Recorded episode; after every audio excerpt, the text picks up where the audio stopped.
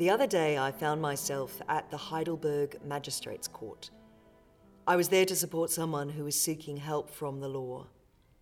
When you go to the court, you put all your bags into a tray, just like at the airport, and then you have a full body scan, and then you find yourself in a room filled with police and social workers and women holding distracted children in their arms. And there are various windows that you can go to to help you deal with the particular issue that has brought you to court. So we went to window number five and we spoke to a lady who filed some papers and then led us through into another room. This room was filled with women. Women who were waiting, waiting for the magistrate so that they could ask for the piece of paper, the order that would keep them safe from the father or the son or the husband or the ex boyfriend. There were only women in this room, apart from one very bored looking security guard who was listlessly scrolling through his phone as he stood by the door.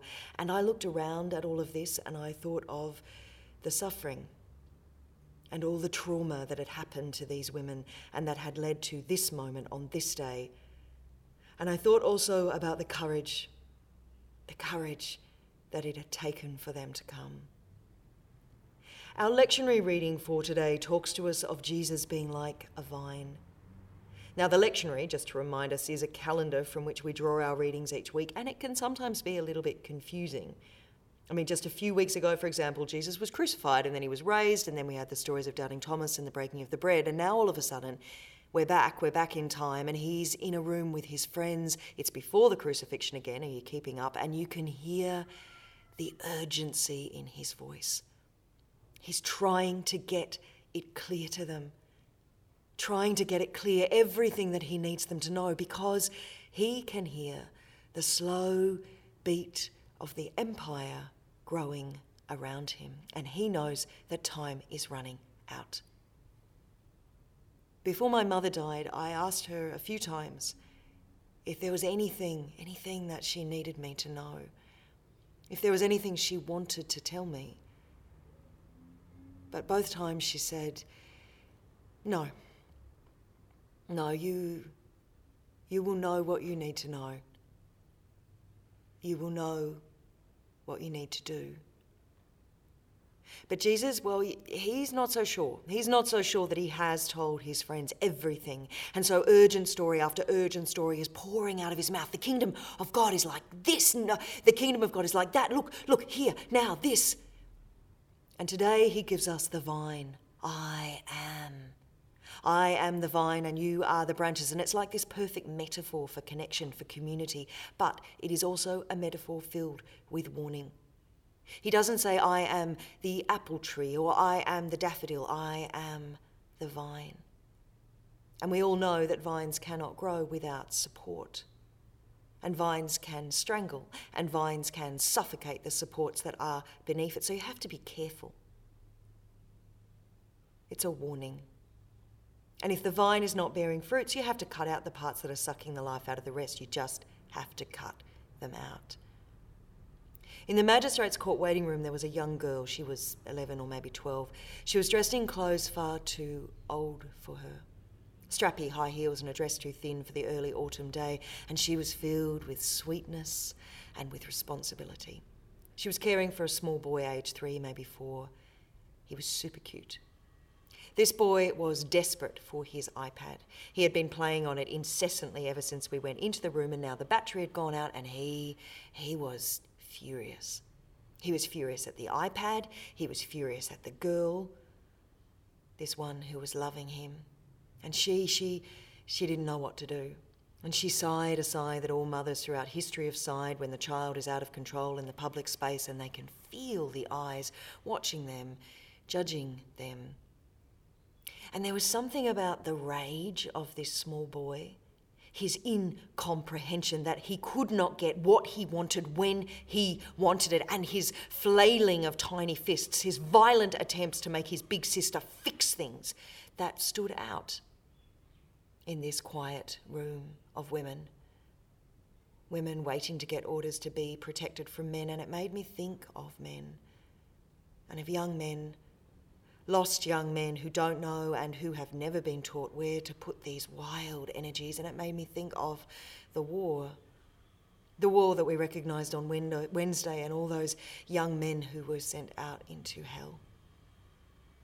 With only their wild energies and their animal brother love to protect them. In an ideal society, we are all connected into a vine. Now, theologically, many used to think, and many still do think, that God was like some kind of external gardener. His job was to keep us all pruned but for those of us who no longer believe in the intervening, judgmental wrath of hell God, it has become clear to us that we need to be the gardener, Holy Spirit filled with Spirit for each other. And being the gardener for each other, well, this means calling each other to account. And this can mean teaching the parts of the vine which are toxic how to live in mutuality rather than destruction. But sitting in this waiting room the other day, I was struck again by how we don't seem to be very good at this kind of teaching, this kind of gardening anymore. Just recently, Australian writer Tim Winton shared of how he sees boys having the tenderness shamed out of them, and of how there's this constant pressure on boys to pull on the uniform of misogyny, to pull it on and join the shithead army, and of how boys and young men are so routinely expected to betray their better natures, to smother their consciences, and to renounce the best of themselves, and to submit to something low and mean and it's as if there's only one way of being a bloke, one valid interpretation of the part, and of how toxic masculinity is a burden to men and to everyone.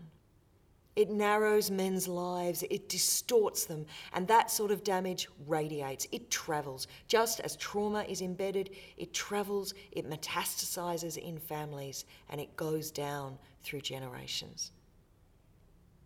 He then goes on to write, you know what? Slavery should have taught us this. The stolen generations are still teaching us this. And misogyny, like racism, is one of the great engines of intergenerational trauma. The name of the person I was there with was called over the loudspeaker. Together, we walked through the doors into the magistrate's court. It was a small room, a simple room there was a policeman and some clocks, there was the witness stand and the Bible. The magistrate read through the paperwork, asked a few questions. She was very kind. And then, quite simply, but with great authority, she granted the order. And I almost wept. In this moment, she was saying to this young woman, this young woman who is holding on to the edge of the witness box in shaking anxiety. In this moment, she was saying, What has happened to you should not have happened. It was not okay. It was not normal. It is against the law. And we, we will protect you.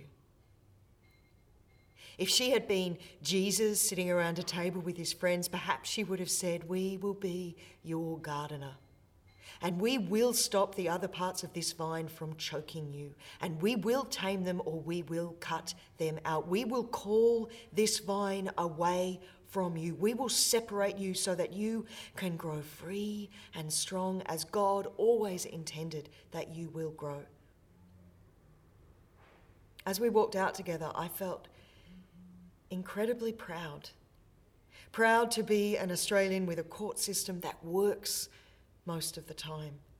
Proud to be a minister of religion in a country and a denomination that allows women to be in equal leadership roles with men, which meant that I was able to be in this court on this day as a symbol of God's love. And proud of this young woman who had listened to the God voice deep inside her which had said to her, You matter. Oh, my love, you are beloved, and I dwell in thee, and thee in me. And you, you deserve